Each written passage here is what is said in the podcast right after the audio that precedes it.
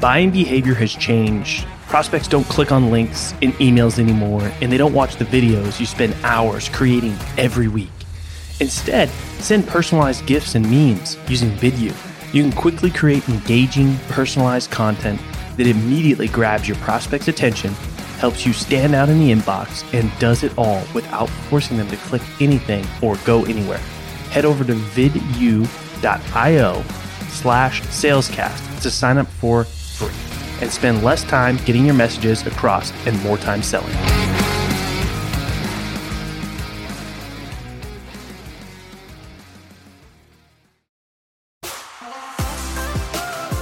My name is Colin Mitchell, and welcome to Sales Transformation, a daily podcast with the best moments from the most respected people in the sales world. The goal of this show is to give you a daily dose, weekends included, in 10 minutes or less to help transform the way you sell.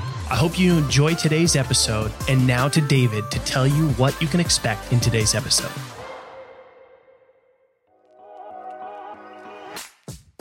Colin can help falling in love with cold calling.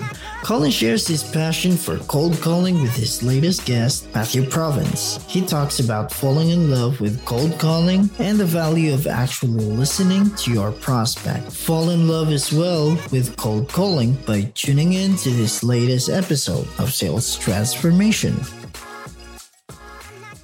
I'm one of those weirdos that loves cold calling as well. I still do it regularly. But, you know, there's most people don't share that passion for cold calling. I'm curious, what is it about, you know, cold calling that you fell in love with it from a young age that made you so passionate about it to, you know, basically leading you to from SDR to manager to now, you know, leading a company that, you know, provides technology for people to make cold calls?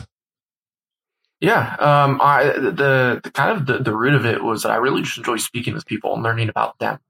And I think that's one of the most vital things in a sales call, right? A lot of people go into it because they think they're really good at talking. They end up finding out really quickly that you need to be really good at listening. And I was the same way. I'm a theater kid. I love to talk. But I'd find out really quickly early on volunteering on political campaigns. It's more about the listening than everything else. Just maintain that passion for understanding what other people believe. Yeah, it's interesting, you know, because the people that actually do well in, you know, cold calling or even sales in general learn early on that, you know, listening, like actually listening, not listening and like thinking about what you're going to say next, but like actually listening, asking good questions is how you can actually be successful. I was, you know, speaking with Greg from Abstract the other day, and he said that the thing he loved about it was like he actually really didn't like to talk.